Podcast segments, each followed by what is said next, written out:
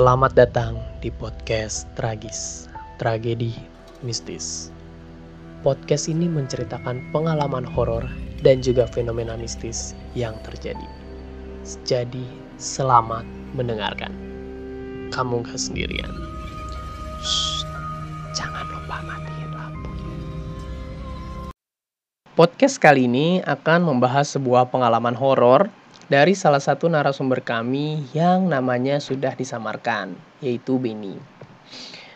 Nah, jadi Benny ini pernah mengalami sebuah kejadian yang bisa dibilang hampir serupa dengan sebuah film berjudul Insidious.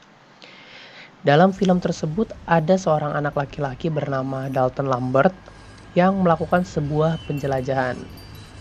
Bukan penjelajahan di dunia nyata, melainkan penjelajahan di dunia astral. Di mana jiwanya keluar dari tubuh fisiknya dan ia bisa melakukan perjalanan di dunia astral dan bertemu dengan makhluk halus. Bahasa lainnya yaitu adalah rogo sukmo. Tetapi yang terjadi pada tubuh fisiknya adalah sang pemilik tubuh akan mengalami koma hingga jiwanya kembali lagi. Mungkin cerita Benny ini akan serupa namun tidak sama.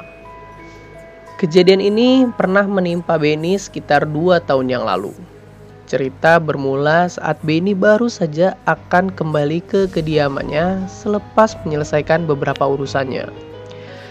Dalam perjalanan pulang, Benny merencanakan sesampainya di rumah, ia akan segera istirahat dan pergi tidur.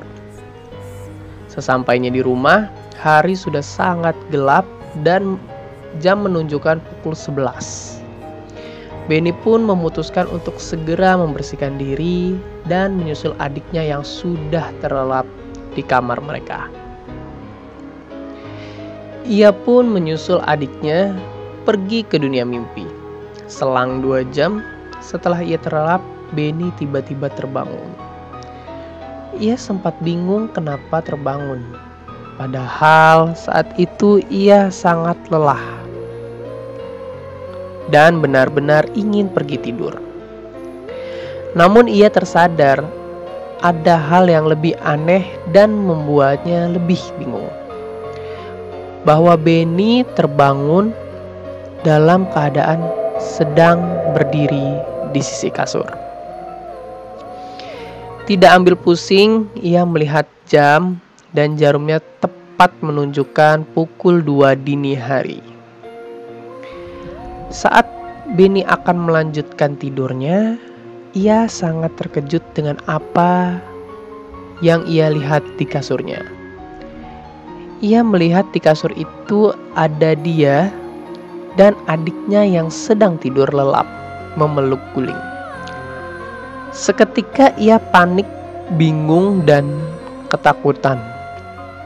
Benny pun melihat sekeliling kamarnya yang sangat sepi hening, dan gelap.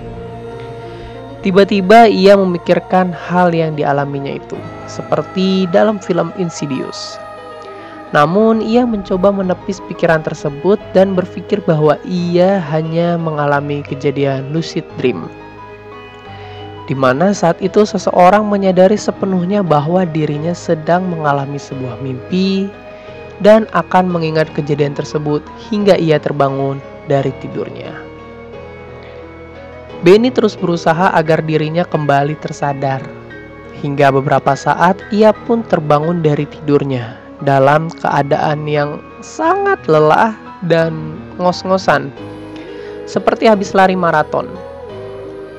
Ia pun melihat sekelilingnya dan melihat jam masih pukul 2 dini hari. Namun Benny kembali tersadar bahwa posisi tidur adiknya memeluk guling sama persis dengan apa yang ia lihat tadi. Benny terus meyakinkan dirinya bahwa apa yang ia alami sebelumnya itu hanyalah mimpi.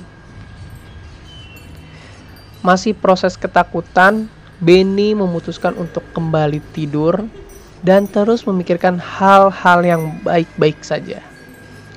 Tidak lama ia kembali terbangun padahal hari masih gelap gulita. ia tidak mengerti kenapa ia terus terbangun tiba-tiba saat ia akan menghadap adiknya. Benny melihat tepat di samping adiknya ada sebuah pajangan ukiran yang terbuat dari kulit hewan dan terdapat tulisan Jawa kuno. Mungkin bisa dikatakan aksara Jawa. Yang membuatnya sangat terkejut dan ketakutan adalah di kamarnya tidak ada pajangan seperti itu. Ditambah pajangan tersebut melayang-layang dan tidak ada siapa pun yang memegang pajangan itu.